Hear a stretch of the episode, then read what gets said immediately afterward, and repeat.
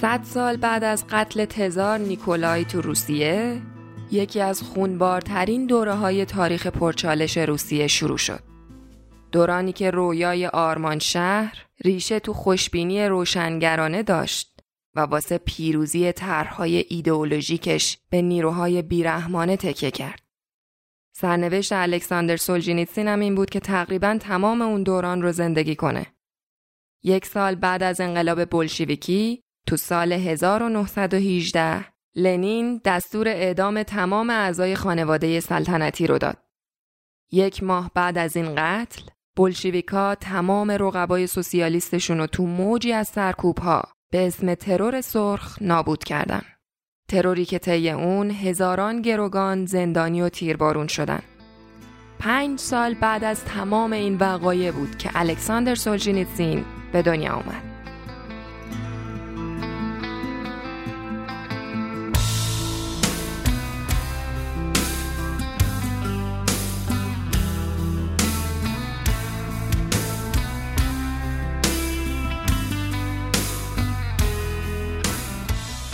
سلام دوستای عزیزم من شیمام. این دومین قسمت از فصل دوم مجموعه یه نویسنده است. ما یه نویسنده رو اولین روز هر ماه منتشر می‌کنیم و هر بار توش داستان زندگی یه نویسنده بزرگ رو تعریف می‌کنیم. تو این قسمت در مورد زندگی و افکار الکساندر سولجینیتسین حرف می‌زنیم. احتمال میدم که اسمش رو نشنیده باشین. زندگی نامه سولجینیتسین خیلی عجین با اتفاقاتیه که تو شوروی تو قرن بیستم افتاد که از مهمترین اتفاقات قرن بیستمه و به قول جردن پیترسون به ندرت حتی تو نظام آموزشی غرب پوشش داده شده. یکی از مهمترین اتفاقای قرن بیستم جنگ جهانی دوم و ماجرای نازیای آلمان بود که به مرگ 6 میلیون یهودی کولی و همجنسگرا تو اردوگاه های کار اجباری نازیا منجر شد.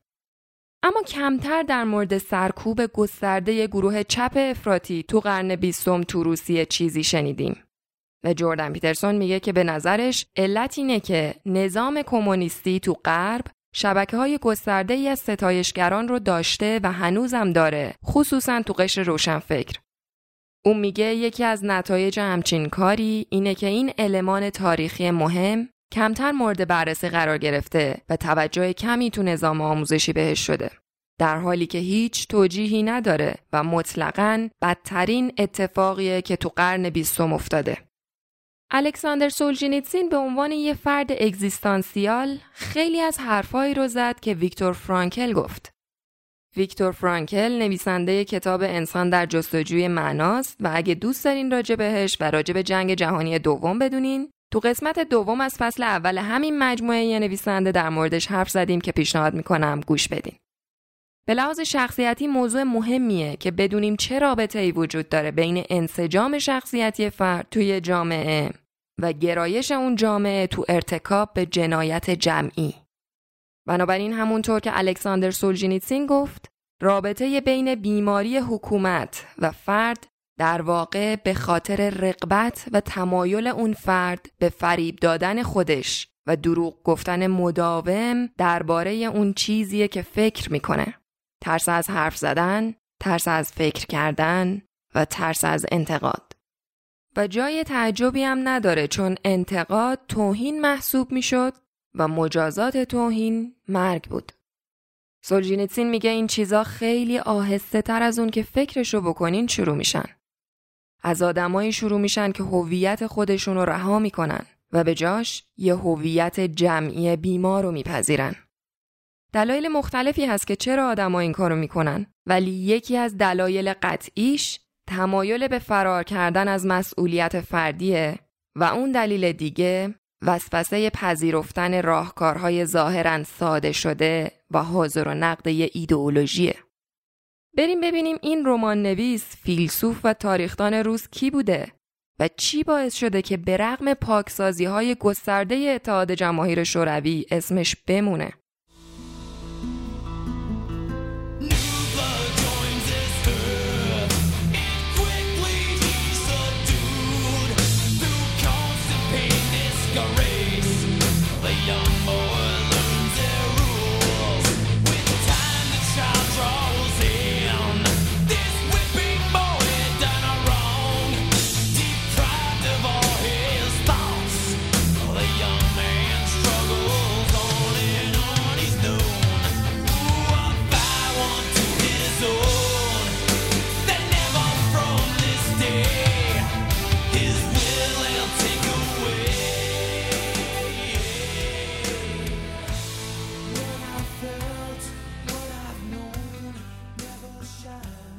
دنیای آشفته و استبداد زده ای که سولجینیتسین تو زمستون 1918 وارد شد به دلیل نبود پدرش که شیش ماه قبل از تولد سولجینیتسین توی تصادف تو شکار کشته شد سختترم به نظر می رسید. در نتیجه سولجینیتسین پدر جوونش رو فقط از روی عکسای فوری و داستانای مادرش و نزدیکانش شناخت. مادرش تایسا با اینکه جوون بود و با اینکه اوضاع اقتصادی خیلی بد بود و پول تقریبا ارزشش رو از دست داده بود هیچ وقت دیگه ازدواج نکرد. سولجینیتسین باور داشت که دلیل همچین تصمیمی نگرانی مادرش از این بود که ناپدری رفتار خشنی با اون داشته باشه. بنابراین تحت شرایط بد اقتصادی تایسا به رغم تحصیلات بالاش مجبور به پذیرفتن کارهای کم درآمد و ساعتهای طولانی کار به عنوان تایپیست یا کارهایی از این قبیل می‌شد. دلیلش هم این بود که چون جزو طبقه مرفه محسوب می‌شد نمی‌تونست کار مناسبی پیدا کنه. اینجوری نبود که ارتش سرخ بلشویکا بیان روسیه رو بگیرن و کسی هم مقابلشون مقاومت نکنه. در مقابلش ارتشی وجود داشت به اسم ارتش سفید که شامل طیف گسترده ای از آدما بود. به خاطر مقاومت اونا بود که موج جدیدی از غیرت مذهبی تو سال 1919 دوباره تو مناطقی از روسیه جون گرفت.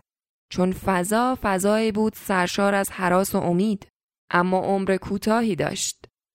نهایتا تو سال 1920 مقاومت سفیدها فرو پاشید و بلشیویکا موندن و موج تازه ای از کشتارها به خاطر انتقام گرفتن از سفیدهایی که مقاومت کرده بودند. فروپاشی ارتش سفید به خاطر تعداد کمشون نبود. میگن تقریبا به لحاظ تعداد با ارتش سرخ برابری می‌کردن. اما ارتش سرخ برتریایی به دست آورد. مثلا اینکه به خطوط ریلی تسلط پیدا کرد. افسرای بازمونده از دوره تزار رو تسلیم خودش کرد. و دلیل دیگرش هم اتحاد ایدئولوژیکی بود که اونها رو با هم یک پارچه کرده بود. اما سفیدها اون اتحاد رو نداشتن. دلیلش هم این بود که گستره خیلی وسیعی از آدمایی بودن که از سلطنت طلبا بود توشون تا کسایی که صرفاً با سوسیالیسم مخالف بودن. بنابراین تو زمستون 1920 مادر سولجینیتسین تایسا به همراه بقیه اعضای خانوادهش مثل خیلی های دیگه تو اون منطقه مشکلشون گرسنگی بود و چون پول ارزشی نداشت اسباب اساسی خونه رو میفروختن تا بتونن غذا بخرن. گرسنگی تو کل روسیه به حدی وخیم بود که تو مناطقی مثل ولگا دهقانها به آدمخواری رو آوردن و بچه هاشونو خوردن. روسیه حتی تو قرن 17 هم تو بدترین شرایط همچنین قحطی رو نچشیده بود. تو این شرایط ناامید کننده جدید به نظر می رسید که امید از بین رفته و وحشت پیروز شده. ولی سولجینیتسین دو ساله خیلی کوچیکتر از اون بود که بتونه ماهیت ناامید کننده اوضاع و شرایط اطرافش رو درک کنه.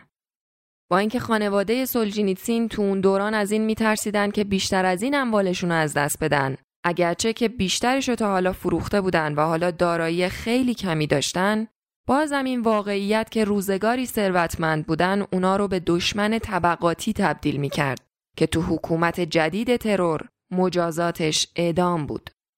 البته که این فقط ثروتمندا نبودن که از بابت زندگیشون میترسیدن. تو سال 1921 شوروی از نظر اقتصادی ویران شد و بلشویکا با ناآرومی کارگری روبرو شدن. یه سری ملوانای پایگاه های دریایی که خودشون از خیلی قبلتر از حامیای سرسخت بلشویکا بودن اعتراضشون علیه بدتر شدن شرایط اقتصادی نشون دادن. همینم باعث اعتصاب های عمومی تو سن پیترزبورگ شد. اما واکنش بلشویکا اونا درخواست مذاکره رو رد کردن و بدون توجه به حمایت ملوانها معترضان رو به خیانت محکوم کردند و اعتراضات رو به طور وحشیانه ای سرکوب کردند. لنین که رئیس کنگره بود تو اون زمان تمام بحث‌های دموکراتیک رو به همراه تمام احزاب ممنوع اعلام کرد. سال 1922 بود که تو بهبوهه بحران قحطی ولگا نگاه کینتوز بلشویکا به کلیسا متمرکز شد. سولجینیتسین تو جلد اول کتاب معروفش مجمع الجزایر گولاگ میگه نبوغ سیاسیشون تو موفقیت کسب کردن از بدبختی های مردم بود. اون زمان بود که ایده نابی متولد شد. به هر حال با یه تیر می‌شد سه تا نشون زد. بنابراین بلشویکا حالا تصمیم گرفتن که باید کشیش ها منطقه ولگا رو غذا بدن. به هر حال اونا مسیحی سخاوتمندن. و بنابراین برنامه این بود. اگه قبول نکردن ما هم تمام قحطی رو به گردن اونا میندازیم و کلیسا رو نابود می‌کنیم. اگه موافقت کردن کلیساها رو از اموالشون پاکسازی کردیم و در هر دو صورت با اموال کلیسا ذخایر ارزی و فلزات گرانبها رو دوباره پر می‌کنیم. سولجینیتسین نوشت تهش همه اینا ثابت کرد که اون چه مهمه سیر کردن شکم گرسنگان نیست بلکه پیدا کردن یه فرصت راحت و مناسب برای شکستن کمر کلیساست. میگه من اونقدر سنی نداشتم که بدونم چه ارتباطی بین قحطی نون و ویرانی شهرهای اطراف وجود داره. تا سالهای بعد تو مدرسه به ما گفته بودن که مشکلات موقتی هن. مردم تو شهری که ما توش زندگی می‌کردیم ساعت به ساعت به زندان می‌رفتن. اما روزها خانواده هاشون هیچ پرچم سیاه یا ویزون نمی‌کردن و همکلاسی هم از روبوده شدن والدینشون حرفی نمی زدن. به رغم همه سختی های دوران بچگی سولجینیتسین باز خوششانستر از بچه های همسن و سال خودش بود. برای میلیون ها کودک تو شوروی تو دهه 1920 زندگی کردن تبدیل شده بود به کابوس دیدن با چشمای باز. تو خاطرات آدمایی که اون دوران رو روایت کردن صحنه ای از بهار سال 1920 هست تو شهری تو اوکراین به اسم رستوف که وقتی برف از روی تلی کنار یک کارخونه آب شد انبوهی از جسد و اسکلت پیدا شد. جسدهایی که برای دفن اونجا رها شده بودن. تو بین بقایای انسان لاشه های اسبان بود که اسکلت قفسه سینهشون به خاطر حالت قارمانندش شده بود لونه صدها سگ وحشی، گرگ، شغال و کفتار. و بدتر از همه اینا بین اجساد و سگهای وحشی گروههایی از بچه هایی به همون اندازه وحشی یتیم و رها شده زندگی می‌کردن.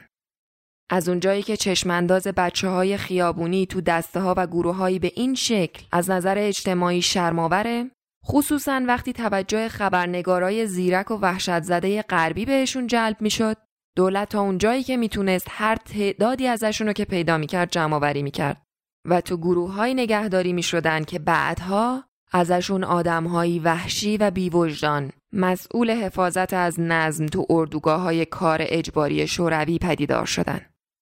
بله سولجینیتسین اون زمان از وقایع اطرافش بیخبر بود تا اینکه واقعیت 20 سال بعد اون و میلیون ها نفر دیگه مثل اونو به طور وحشتناکی بلعید.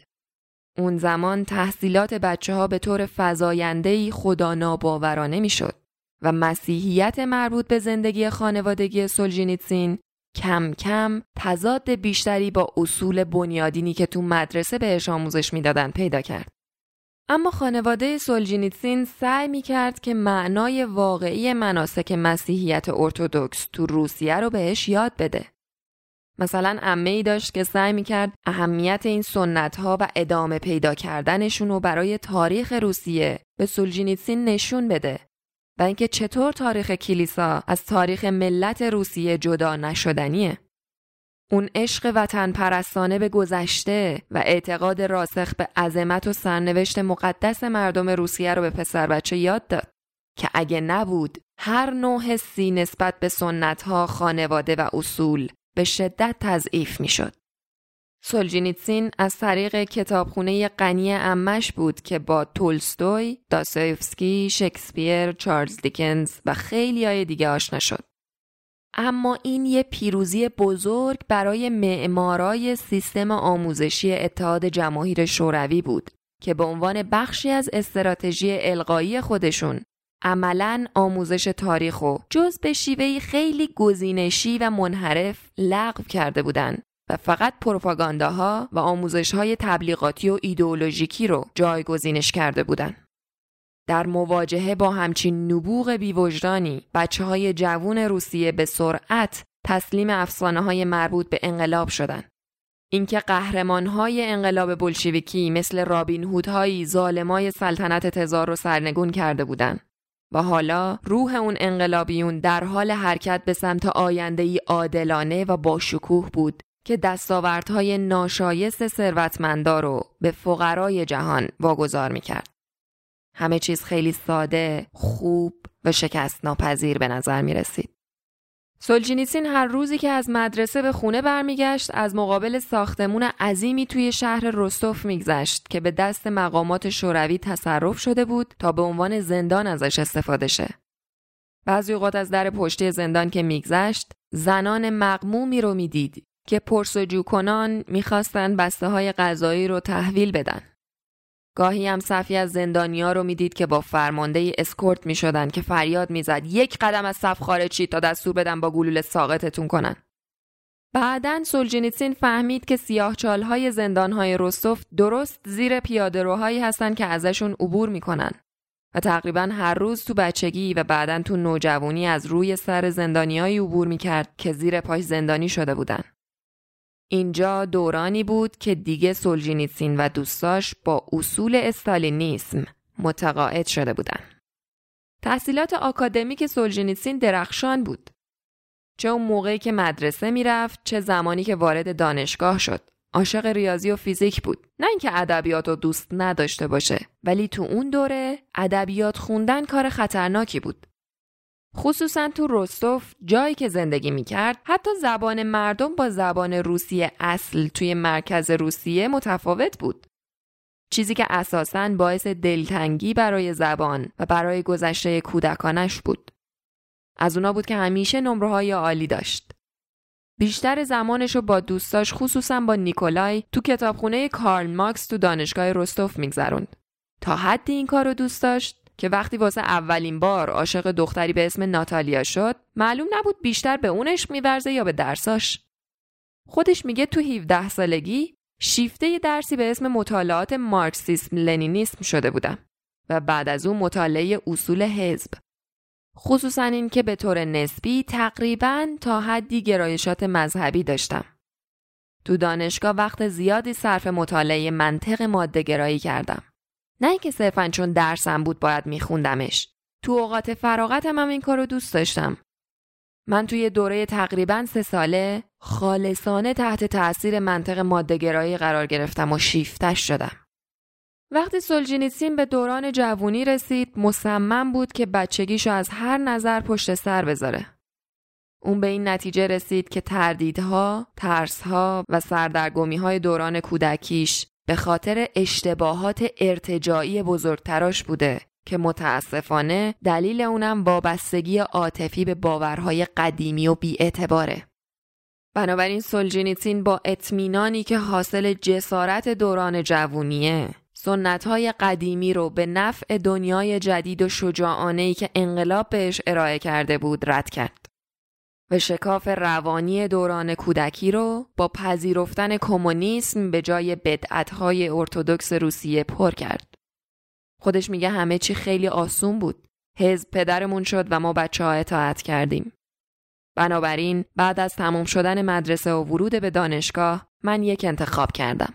اینکه همه خاطرات گذشته رو دور بریزم و همه بدبینی های دوران کودکیمو کنار بذارم. من یک کمونیست بودم.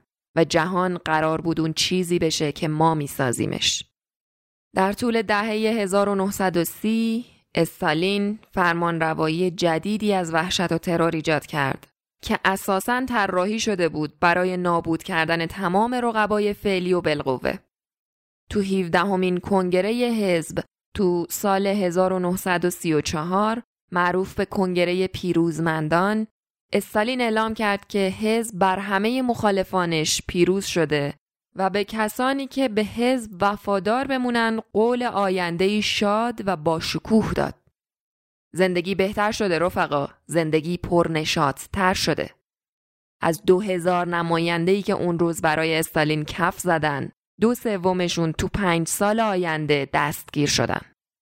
تو اوج وحشت بعد از این به نظر می رسید تقریبا هر کسی در هر زمانی می‌تونه دستگیر شه. عواسط دهه 1930 یک بار دستگیری از بیخ گوش خود سولجینیتسین هم گذشت و وقتی تو صف نون به همراه بقیه مردم واسطه بود به سختی تونست ازش فرار کنه چون آدمایی که توی صف بودن همه به کارشکنی متهم شدن که با ایجاد وحشت قصد ایجاد این شبهه رو بین مردم دارن که نون کم شده. سولجینیتسین به عنوان یک کمونیست جوون و مشتاق کسی رو داشت که به قول معروف شفاعتش رو کرد تا بدون هیچ اتهامی آزاد شه. فضای اون روزگار اینطور بود که اگر اون نظم کامل اجتماعی، اون کمال از طریق این آرمان شهر سوسیالیستی به دست نیومده تقصیر حزب نیست بلکه مردم مقصرن. آدما به اندازه کافی خوب نیستن وگرنه سوسیالیسم بینقصه. تو تمام کشور سخنگوهای حزب برای دانشجوها سخنرانی می‌کردند تا در مورد علت ضرورت این پاکسازی ها شستشوی مغزی بدن تا به موضوعی پذیرفته شده تبدیل شه. چیزی که سولجینیتسین دربارش میگه ما جوانان 20 ساله در ستون کودکان اکتبر راه پیمایی کردیم و به عنوان فرزندان انقلاب چشم به راه آینده درخشان بودیم. سال 1940 بود که با ناتالیا رشتوفسکایا ازدواج کرد. ازدواجی توی دفتر رسمی بدون مراسم مذهبی، بدون جشن و بدون حضور خانواده. اونا معلم شدن و بعد به فاصله کمی جنگ رسید. جنگ جهانی دوم.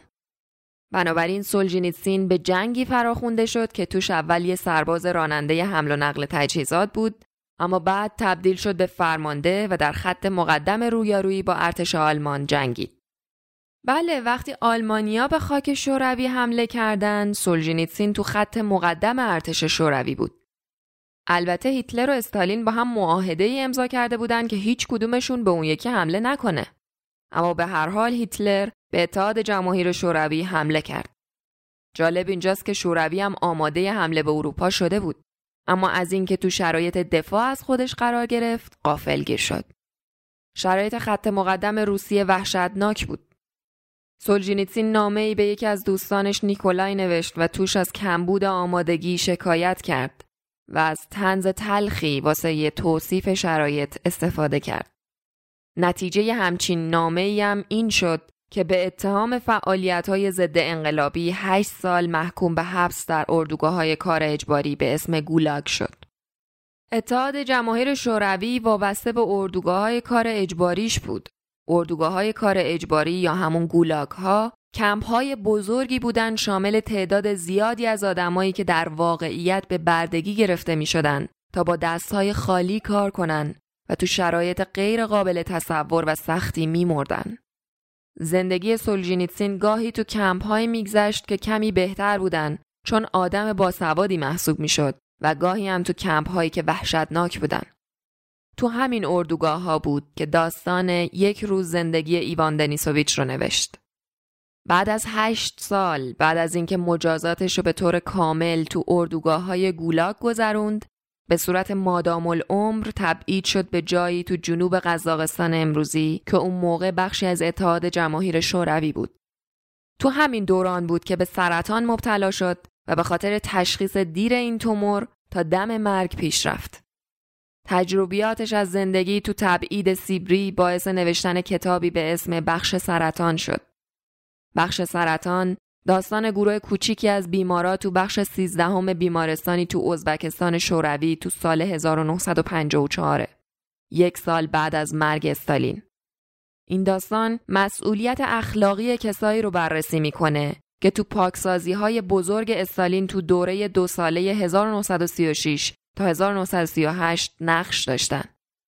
پاکسازی که طی اون میلیون ها نفر به قتل رسیدن به گولاگ ها فرستاده شدن یا تبعید شدن.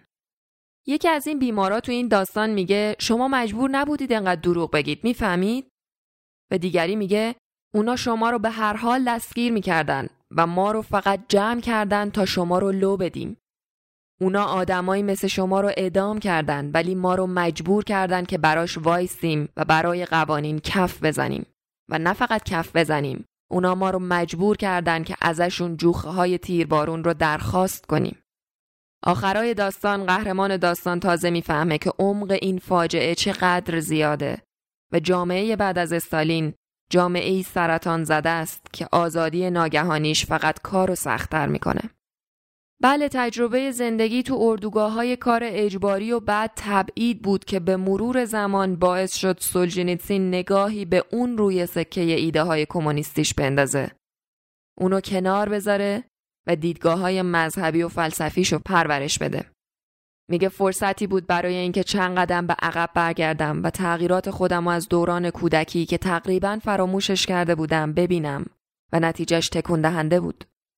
کسایی که تازه وارد زندان می شدن هم تقریبا همین روند رو طی کردن تا بفهمن که چه اتفاقی براشون افتاده.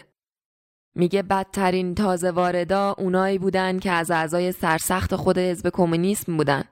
چون فکر می‌کردن که مشکل از آدماست و اونا قاطی آدمای اشتباهی برخوردن و یه اشتباهی پیش اومده و به زودی مرخص میشن. اون بعدها تو بخشی از کتاب مجمع الجزایر گولاگ روند این تغییرات فکری و مذهبی رو توضیح داد و در تمام این مدت اشعار و کتابهای زیادی چه به قلم نوشت چه به خاطر سپرد تا بعد از آزادی بنویسه و تمام اینها نشونه ای از اقلانیت و معنویت سولجینیتسین تو این دوران بود.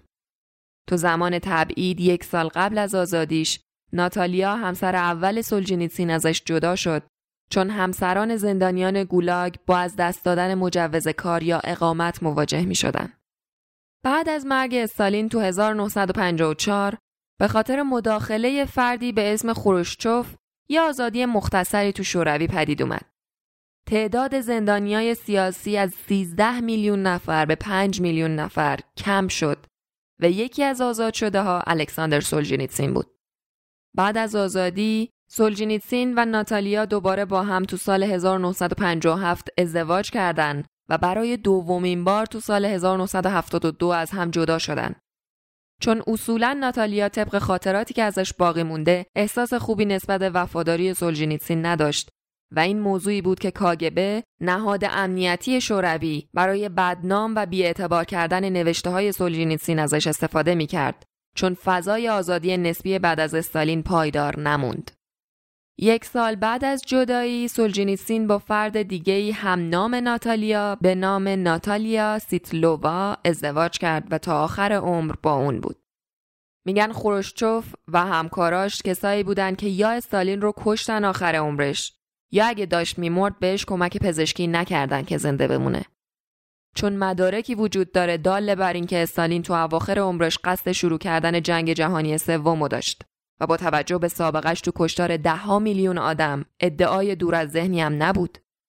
به هر حال تو آزادی کوچیکی که بعد از مرگ استالین ایجاد شد، سولجینیتسین به همراه تعداد زیادی از های سیاسی آزاد شدن. تو این دوران کتابی به اسم یک روز زندگی ایوان دنیسوویچ رو چاپ کرد که فقط توصیفی از یک روز بی سر از تجربه زندگی خودش تو گولاک کار اجباری شوروی بود. این کتاب یکی از اولین متونی بود که جسارت کرد بگه داخل این کمپ ها چه خبره.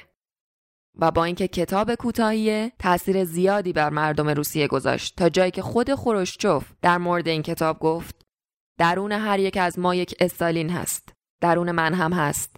ما باید این شر را ریشه کنیم. تو همون دوران آزادی کوتاه خوندن این کتاب تو مدارس شوروی اجباری شد. اگرچه بعد از برکناری خروشچوف تو سال 1964 زمان این افشاگری های خام هم به پایان رسید دوباره فضای سرکوب شدت گرفت و تمام نسخه های این کتاب از کتابخونه های شوروی پاکسازی شد. بعد از آزادی سولجینیسین معلم یه مدرسه راهنمایی بود و شبهام خودش رو با نوشتن مشغول می‌کرد. اون کتاب مجمع الجزایر گولاگ رو نوشت کتابی که اردوگاه های کار اجباری رو به مجموعه ای از جزایری تشبیه کرد که هیچ کس از داخلشون اطلاعی نداره. این کتاب تو سه جلد منتشر شد و هر کدوم در حدود 700 صفحه است. اولین جلد مجمع الجزایر گولاگ در مورد بنیانهای سرکوبگر اتحاد جماهیر شوروی تو دوران لنینه.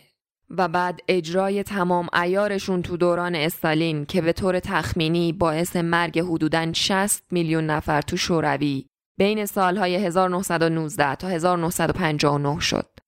و تازه این آمارا شامل تخمین مرگ ها بر اثر جنگ جهانی دوم نیست. مجمع الجزایر گولاگ بر اساس خاطرات و مشاهدات خود سولجینیتسین و 256 نفر از زندانی سابق گولاگ های کار اجباریه.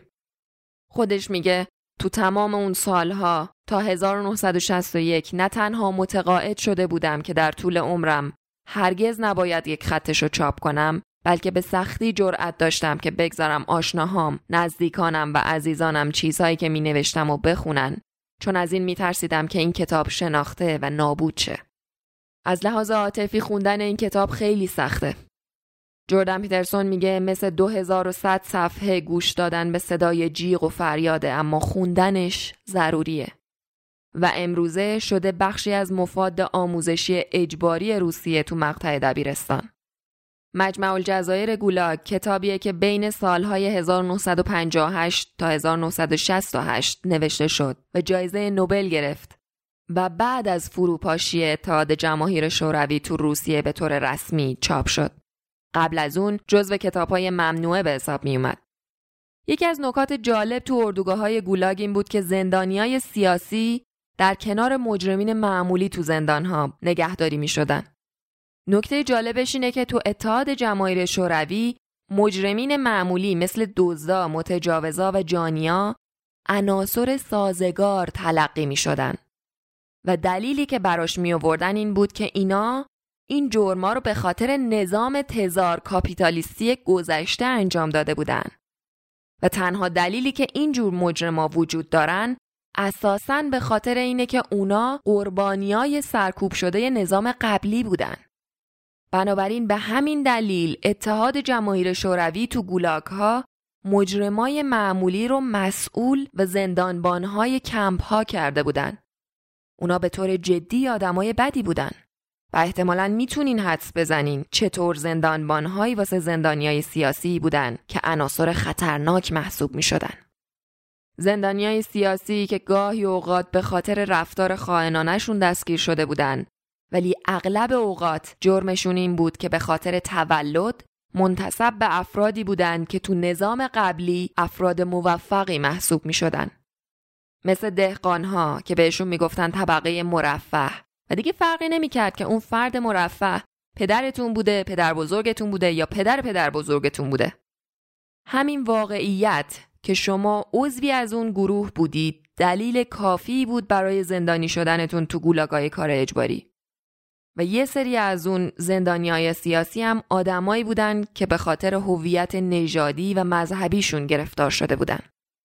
و وقتی داریم از این موضوع حرف می‌زنیم در واقع داریم در مورد هزاران و شاید میلیون ها آدمی حرف می‌زنیم که به همین سرنوشت دچار شدن. زندان مجازات کوتاهی نبود. اغلب ده تا 15 سال محکومیت بود و اگه خیلی خوششانس بودین دو تا سه سالشو میچشیدین. بنابراین اتحاد جماهیر شوروی مفهومی مثل طبقه یا گناه مبتنی بر قومیت رو به طور تمام ایاری تکمیل و اجرا کرد. وقتی نوشتن کتاب مجمع الجزایر گولاگ تموم شد، کاگبه یا همون نهاد امنیتی شوروی به یه سری داستانهای سولجینیتسین دسترسی پیدا کرده بود. بنابراین سولجینیتسین دست نوشته کتاب مجمع الجزایر گولاگ رو فرستاد به استونی برای آرنولد سوسی وزیر سابق آموزش و پرورش استونی که تو زندان باهاش دوست شده بود و دخترش هلی سوسی این نسخه از کتاب رو مخفی کرد. در کل سه نسخه از مجمع الجزایر گولاگ تو خاک شوروی پنهان شده بود. وقتی یکی از تایپیست های مورد اعتماد سولجینیتسین که از جای یکی از این نسخه های پنهان شده اطلاع داشت از دست کاگبه آزاد شد و توی خونش دار زده پیدا شد سولجینیتسین بلا فاصله کتاب رو در فرانسه و انگلیس منتشر کرد. در ابتدای کتاب هم اومده سالها به اکراه از نشر این کتاب که کار نوشتن آن پایان یافته بود خودداری کردم. تکلیف در برابر آنان که زنده بودند از تکلیف در برابر آنان که مرده بودند پیشی می گرفت. اما امروز که به هر حال دستگاه امنیت کشور کتاب را ضبط کرده دیگر جز اینکه بیدرنگ در مقام انتشارش برایم هیچ راهی ندارم. سولجینیتسین تو سال 1969 از اتحادیه نویسندگان شوروی اخراج شد. او می‌دونست که هر لحظه احتمال دستگیریش وجود داره. بنابراین خیلی با دقت نوشته هاشو قایم می‌کرد. پیام های تهدیدآمیز و سوء قصدی که به جونش برده شد نشونه های بد زیادی بودند که اون و همسرش رو قانع کرده بود که خودشون رو برای دستگیری سولجینیتسین آماده کنن. در نهایت تو سال 1974 مامورا به خونه سولجینیتسین رفتن و به دنبال دستور اخراج سولجینیتسین از شوروی اون به همراه خانوادش اول به آلمان غربی و در نهایت به آمریکا رفت. از اونجایی که تو 1970 برنده جایزه نوبل ادبیات شده بود ولی نتونسته بود تو اون جشن حضور پیدا کنه چون میترسید که دیگه نتونه برگرده به کشورش حالا تو جشنی که چهار سال قبل نتونسته بود شرکت کنه شرکت کرد. در واقع اونچه که تو دهه 1970 اتفاق افتاد این بود که وقتی سولجینیسین کتاب مجمع الجزایر گولاگ رو منتشر کرد اونقدر از جنبه های احساسی، اقلانی و تاریخی کتاب خوب و مقاومت ناپذیری بود که حرفی برای کسی باقی نمیگذاشت که بخواد ادعا کنه مارکسیسم یا کمونیسم هیچ گونه انسجام اقلانی داره. کار همچین منطقی سازی هایی تموم بود. و این بخشی از دلیلی بود که کتاب مجمع الجزایر گولاگ جایزه نوبل رو گرفت. همینطور هم بخشی از دلیل فروپاشی اتحاد جماهیر شوروی بود. چون وقتی مشخص شد که در واقعیت چه اتفاقاتی افتاده، دیگه هیچ راهی برای ارائه استدلال منسجم به نفع انتشار همچین تئوری هایی وجود نداشت. چون نتیجه همچین تئوری هایی به خوبی توسط سولجینیتسین مستند شد. یه سری از متفکرای غربی سعی کردن توجیه بیارن در مورد اتفاقهایی که تو اتحاد جماهیر شوروی افتاد و تقصیرها رو به گردن شخصیت فرقگرای استالین انداختن که باعث انحراف از اصول مارکسیسم شده. اونا میگن اگه لنین زنده میمون چون لنین جوون مرد و بعدش استالین اومد اون آرمان شهر موعود به تحقق میپیوست. اما سولجینیسین با اون نبوغ فوقلادش رابطه بین اصول مارکسیسم و تفکر کمونیستی و قوانینی که لنین ایجاد کرد و اردوگاه های کار اجباری که لنین ساخت و قتل عام دهقانها رو تو پروسه‌ای به اسم دیکولاکیزیشن مستند کرد. کاری که تو شوروی گهگاه انجام می‌شد این بود که خارجی های انتخاب شده ای رو از غرب دعوت می‌کردن و اونا رو تحت الحفظ تو روستاهایی که به طور ساختگی و جعلی آماده کرده بودن چند روزی اقامت می‌دادن تا ببینن که همه چی چقدر خوبه همه دارن کاراشون رو انجام میدن. بعد اونا برمیگشتن و به غرب گزارش می‌دادن که ایده آرمان شهر خصوصا بر اساس اصول مارکسیسم چه به خوبی در حال پیشرفته. ولی همونطور که تو قسمت یه نویسنده جورج اورول گفتیم به خاطر کارهای کسی به اسم مالکوم موگریچ تو دهه 1930 می‌دونستیم که تو اتحاد جماهیر شوروی چه اتفاقی داره میفته. موگریچ گزارش کرد که وقتی اتحاد جماهیر شوروی اقدام به جمعآوری دهقانها و محصولهای کشاورزیشون کرد چه فاجعه ای به بار اومد. دهقانهایی که تا همین چند دهه گذشته برده های فقیری بودن و به تازگی در حدود 40 50 سال بود که زمین هایی رو که روشون کار می‌کردن رو صاحبای قبلی زمین به خودشون واگذار کرده بودن. و حالا دارایی محقری داشتن و تعدادشون هم زیاد نبود. ولی بهرهوری بالایی داشتن و بیشتر غذای روسیه و اوکراین رو همینا تمیم می‌کردن. ماجرا اینه که تو هر زمینه ای وقتی به محصولات خلاقانه نگاه می‌کنید و منظور دقیقا تو هر زمینه تو زمینه هنر تو زمینه تولید محصولات غذایی تعداد های نوشته شده تعداد های فروخته شده درآمدزایی تعداد های تأسیس شده تعداد هایی که تو بازی هاکی تا حالا زده شده تعداد هایی که تا حالا کشیده شده تعداد اشعاری که سروده شده و غیره. تو هر زمینه ای که اساس بهرهوری بشر را اندازه گیری میشه کرد. وقتی نگاه می‌کنید می‌بینید که درصد بسیار کوچیکی از آدما تقریبا تمام خروجی رو تولید کردن. اسم این پدیده توزیع پارتوه. توزیع پارتو با جزئیات تو زمینه بهرهوری علمی مورد مطالعه قرار گرفته. این قانون میگه اگه به تعداد آدمایی نگاه کنید که توی زمینه مشخصی تولیداتی دارن، مجذور اون تعداد آدما دارن نیمی از خروجی رو تولید می‌کنن. این یعنی اگه ده تا کارمند دارین سه تاشون دارن نیمی از خروجی رو تولید می‌کنن. و اگه ده هزار تا کارمند دارین فقط صد تاشون دارن نصفی از خروجی رو تولید می‌کنن. بله این آمار خیلی خیلی بیرحمانه ایه چون مثلا توزیع پارتو بر توزیع ثروت هم حاکمه و نشون میده که یک درصد یه جمعیت سهم هنگفتی از ثروت رو داره و یک دهم اون یک درصد مالک تقریبا تمام اون ثروته. چیزی در این حدوده که بگیم 100 نفر از پولدارترین آدمای دنیا تقریبا به اندازه دو میلیارد نفر پایین هرم پول دارن. ممکنه با خودتون فکر کنید که این اتفاق وحشتناکیه و شاید هم هست. اما چیزی که باید در نظر بگیرید اینه که این قانون تو همه زمینه های تولیدات خلاقانه صادقه. یه چیزی مثل یه قانون طبیعیه. قانونی به اهمیت مثلا توزیع نرمال. فرض کنید دارید مونوپولی بازی می‌کنید. هر بار که مونوپولی بازی می‌کنید چه اتفاقی میفته؟ یه نفر همه پولا رو می‌بره. این نتیجه اجتناب ناپذیره و به خاطر چندین و چند داد و ستده که به طور اتفاقی صورت می‌گیره. به این معنیه که اگه هزار نفر رو جمع کنید که یه بازی بدبستون رو انجام بدن و هر کدومشون فرزن 100 دلار یا 10 دلار بهشون بدین و کارشون این باشه که سکه بندازن و با یه نفر دیگه داد و ستت کنن اگه باختن یه دلار بدن اگه بردن یه دلار ازش بگیرن اگه این بازی رو به اندازه کافی ادامه بدید و تکرار کنید در نهایت یک نفر همه پولا رو می‌بره و بقیه با صفر دلار بازی رو میبازن. بنابراین این قانون یه مشخصه عمیقا نهادینه از سیستم های تولید خلاقانه است و هیچکس واقعا نمی‌دونه در موردش باید چه کار کنه. چون نتیجهش همیشه اینطوریه که تمام منابع در نهایت به یه اقلیت کوچیک می‌رسه. اما واقعیت اینه که انداختن همه تقصیرها به دوش ماهیت اون سیستم به معنی دست کم گرفتن پیچیدگی این مسئله است. هیچ کس دقیقا نمی‌دونه که چطوری منابع رو از دست اقلیتی که تقریبا همش رو در دست داره بگیره و بین اکثریتی پخش کنه که تقریبا هیچی نداره. چون به مجرد اینکه همچین اتفاقی بیفته دوباره تمام منابع تو دست اقلیت دیگه ای جمع میشه. دلیلی که اینو توضیح دادم اینه که بگم بعد از اینکه دهقانها زمیندار شدن و کشاورزی کردن یه اقلیت خیلی کوچیک بینشون بسیار موفق شدن و اون اقلیت تقریبا تمام غذا رو برای روسیه و اوکراین تهیه می‌کردن.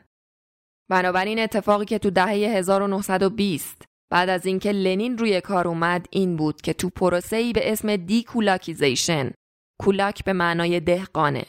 این بود که دهقانهای موفق رو جمعآوری کردن. کسایی که کلبه ای داشتن شاید چند تا کارگر داشتن ولی آدمای بسیار بهره وری بودن. و اونا رو به عنوان عناصر متخاصم تعریف کردن. و یه سری از روشنفکرا رو فرستادن به اون مناطق تا زمینهاشون رو از اونا بگیرن. بنابراین شرایط این بود. دهه 1920 بعد از جنگ جهانی اول روسیه تو شرایط بدیه. روساها پر از آدمهای شروره بسیاری از دهقانها به خوبی کار نمی‌کنن و یه تعداد خیلی کمی به خوبی کار می‌کنن. اینجوری بود که اون افراد به اصطلاح روشنفکر رفتن و گفتن که اون آدمای موفق رو می‌بینین؟ همونایی که همیشه با حالت بیخاصیت خودتون همیشه بهشون حسودی می‌کنین؟ خب اونا در اصل یه سری آدمای شیطان صفتن که از شما دزدیدن و خودشون پولدار شدن. پس چرا بیرون نریزید و داراییشون رو که حق شماست ازشون نگیرید؟ و دقیقا این اتفاقی بود که افتاد.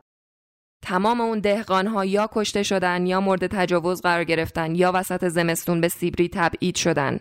جایی که نه جایی برای زندگی داشتن نه چیزی برای خوردن. بنابراین همشون مردن. و نتیجه همچین کاری این شد که چند سال بعد 6 میلیون اوکراینی از قحطی که ایجاد شد مردن و مالکوم موگریچ کسی بود که این موضوع رو تو دهه 1930 گزارش کرد و اون گزارش یکی از اولین اطلاعاتی بود که مشخص کرد واقعا داخل اتحاد جماهیر شوروی داره چی میگذره. اما روشنفکرای غربی تو اون زمان زیاد به این موضوع اهمیتی ندادن و نشونه ها رو ندیدن به جز چند تا استثنا مثل جورج اورول کسی که 1984 و قلعه حیوانات رو در همین مورد نوشت. سولجینیتسین هم تو کتاب مجمع الجزایر گولاگ رابطه علت و معلولی بین این قتل عامها رو با اصول مارکسیسم و کارهای لنین نه استالین مشخصا مستند کرد. و این واقعا توجیهه که ممکنه شما هم شنیده باشین که اون مارکسیسم واقعی نبود. و خب یکی از چیزهایی که باید از این آدم پرسید اینه که خب اوکی فقط موضوع اینه که تو هر کشوری تو دنیا این اصول پیاده شده فارغ از تفاوت‌های فرهنگیشون مثل اتحاد جماهیر شوروی مثل چین و مثل کامبوج هر بار دقیقا همین فجایع اتفاق افتاده و ما هنوز امروزه نمونه خوبی شو تو کره شمالی داریم می‌بینیم. اگه به عکسای ماهواره نقشه جهان تو شب نگاه کنین کره جنوبی میدرخشه مثل خیلی جاهای دیگه اما کره شمالی تاریکه و دلیلش هم پنجاه شست سال فقر تحمیل شده توسط نظام کمونیستیشه. اینا استثناها نیستن. بلکه دقیقا کشورایی که اصول کمونیستی توشون پیاده شده. و ما بخش زیادی از این اطلاعات و مدیون کار سولجینیتسین تو کتاب مجمع الجزایر گولاگیم. مجمع الجزایر گولاگ بیشتر از سی میلیون نسخه تو جهان فروخته و به سی و پنج زبان مختلف ترجمه شده. مجمع الجزایر گولاگ صدای یک ملته و صدای کسایی که رنج کشیدن. تو صفحه ویکیپدیاش عینا نوشته شده به خاطر مجمع الجزایر گولاگ میراث سیاسی و تاریخی لنین مشکل ساز شناخته شد و به همین خاطر یکی از تأثیرگذارترین کتابهای قرن بیستم شناخته میشه. داستانی هست تو کتاب پیدایش به اسم برج بابل تو داستان برج بابل اتفاقی که میفته مربوط به تصمیم انسانها به ساختن یه سازه عظیمه. یه ساختمون بزرگ و اونقدر بلند که به بهشت می‌رسه و قراره به تخت خدایی برسه و جای خدا رو بگیره. اتفاقی که میفته اینه که این ساختمون بالا و بالا و بالاتر میره و خدا ناراحت میشه و کسایی رو که داشتن این برج رو میساختن به وسیله زبونهای مختلفی متفرق می‌کنه. آدما متفرق میشن و پروژه ساختن برج متوقف میشه. داستان کوتاه عجیبیه. اما این یه راه فکر کردن بهشه. هرچی سیستم عظیمتری بسازید، گرایش بیشتری برای پرستشش ایجاد میشه. انگار که اون سیستم همه چیزه. این داستان ایدئولوژیه. شما می‌خواد یه نظام جامع، یه آرمان شهر بسازید که جایگزینی برای هر اون چیزی باشه که ماورای همه چیزه. می‌خواید اونقدر بزرگ باشه که همه رو در بر بگیره. اما اتفاقی که میفته در حین اینکه داره توسعه پیدا می‌کنه و بزرگ میشه اینه که آدمای بیشتر و بیشتری درش جا می‌گیرن اما با هم بیشتر و بیشتر تفاوت پیدا می‌کنن. خصوصا اینکه به زبانهای مختلفی با هم شروع به صحبت می‌کنن. بنابراین این پروژه عظیم به مرور که بزرگتر میشه متفرقتر میشه تا اینکه کل پروژه فرو میپاشه. در نهایت تو سال 1990 تابعیت اتحاد جماهیر شوروی به سولجینیتسین برگردونده شد و اون تونست چهار سال بعدش به کشورش برگرده اگرچه بچه‌هاش تو آمریکا موندن. اونا همسرش تا آخر عمر جایی نزدیک مسکو زندگی کردن. سولجینیتسین در نهایت تو سال 2008 تو سن 89 سالگی به خاطر حمله قلبی از دنیا رفت. الکساندر سولجینیتسین تو بخشی از کتاب مجمع الجزایر گولاگ میگه به مرور زمان فهمیدم که اون خطی که مرز بین خیر و شر رو تعیین می‌کنه نه از بین دولت ها میگذره نه طبقه ها و نه حتی از بین احزاب سیاسی. بلکه اون مرز از قلب هر انسانی عبور می‌کنه. این مرز تغییر می‌کنه و در گذر سالها نوسان پیدا می‌کنه. در پلیدترین قلب ها هم نقطه ای از خیر هنوز وجود داره و در اون خوش قلب ترین انسان ها هم نقطه پلیدی هست. از اون موقعی که این نکته رو فهمیدم درستی تمام ادیان جهان رو درک کردم. چون ادیان تلاش می‌کنن که پلیدی رو درون هر فرد محدود کنن. پاک کردن جهان از پلیدی غیر ممکنه. اما ممکنه که اونو تو قلب هر فرد محدودش کنیم. کاش به همین سادگی بود. کاش فقط کافی بود که آدمهای بد رو در جایی جمع کنی و بعد نابودشون کنی. اما مرز بین خیر و شر از قلب هر انسانی میگذره و چه کسی حاضره که تیکه ای از قلب خودش رو از بین ببره. دوستای عزیزم جردن پیترسون میگه این فقط سرنوشت شما نیست که وابسته به اینه که خودتون رو چطور سامان بدید. بلکه سرنوشت شما و سرنوشت تمام کسایی که باهاشون تو شبکه ای از ارتباطات قرار دارین به این بستگی داره که چطور زندگی می‌کنید. ممکنه با خودتون فکر کنید که خب 8 میلیارد آدم رو کره زمین هست من کیم؟ یه دونه شن بین 8 میلیارد آدم دیگه. بنابراین اینکه چیکار می‌کنم یا نمی‌کنم واقعا اهمیتی پیدا نمی‌کنه. اما موضوع به این سادگی نیست. این یه مدل اشتباهه. چون شما یه دونه شن نیستید بلکه یه گره توی شبکه ای از آدم ها هستید و دیگه حالا می‌تونیم مفهوم شبکه رو با وجود شبکه های اجتماعی بهتر درک کنیم. شما در طول زندگیتون حداقل هزار نفر رو می‌شناسید و اونام هزار نفر دیگر رو. این یعنی شما به اندازه یه نفر فاصله دارین با یک میلیون آدم و به اندازه دو نفر فاصله دارید تا یک میلیارد آدم و ارتباط شما با دیگران در قالب یک شبکه است. بنابراین کارهایی که انجام می‌دید به نحوی که ممکنه به طور کامل درکش نکنید رو چیزای دیگه تأثیر می‌ذاره و به این معنیه که کارهایی که انجام می‌دید یا انجام نمی‌دید خیلی بیشتر از اون که فکرشو می‌کنید مهمن. البته این فکر تا حدی وحشتناکم هست چون حالا هر کاری که می‌کنید مهمه. شاید با خودتون فکر کنید که همون بودن بیمعناتون بهتر بود مثل پوچگراها ناراحتیتون رو می‌کردید اما مزیتش این بود که بجاش مسئولیتی هم نداشتین. پوچگرایی انتخاب آسونتریه از اینکه مسئولیت زندگیتون رو به عهده بگیرید. و حالا این شمایید که باید از خودتون بپرسید می‌خواید کدوم رو انتخاب کنید. اینکه مسئولیت نپذیرید چون هیچی مهم نیست یا اینکه دقیقا برعکسش اینکه همه چی مهمه هر رفتاری هر عملی و به دنبال همچین اعترافی مسئولیت میاد. همونطور که سولجینیتسین گفت اگه بیمارگونه زندگی کنید جامعتون رو بیمار می‌کنید. و اگه تعداد کافی آدم وجود داشته باشه که بیمار زندگی کنه اون وقت جامعه به چیزی شبیه جهنم تبدیل میشه.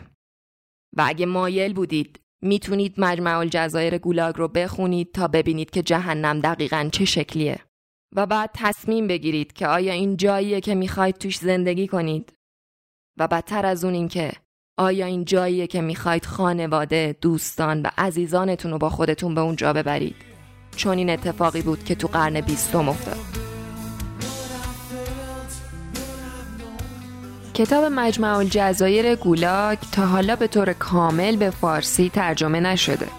این کتاب سه جلد داره و فقط جلد اول تو سال 1367 توسط انتشارات سروش منتشر شده کتاب یه نسخه خلاصه رسمی هم داره برای کسایی که می‌خوان این کتاب رو بخونن اما حوصله 2000 سفر رو ندارن برای علاقه مندان منابع عمده همین متن رو که شنیدین رو وبسایت خوره کتاب و توضیحات این قسمت گذاشتیم. مرسی که به این قسمت گوش کردید. برامون نظر بذارید و خوره کتاب رو به دوستاتون معرفی کنید. روز اول آبان با یه نویسنده سیزدهم یعنی فریدریش نیچه برمیگردیم. فعلا خداحافظ.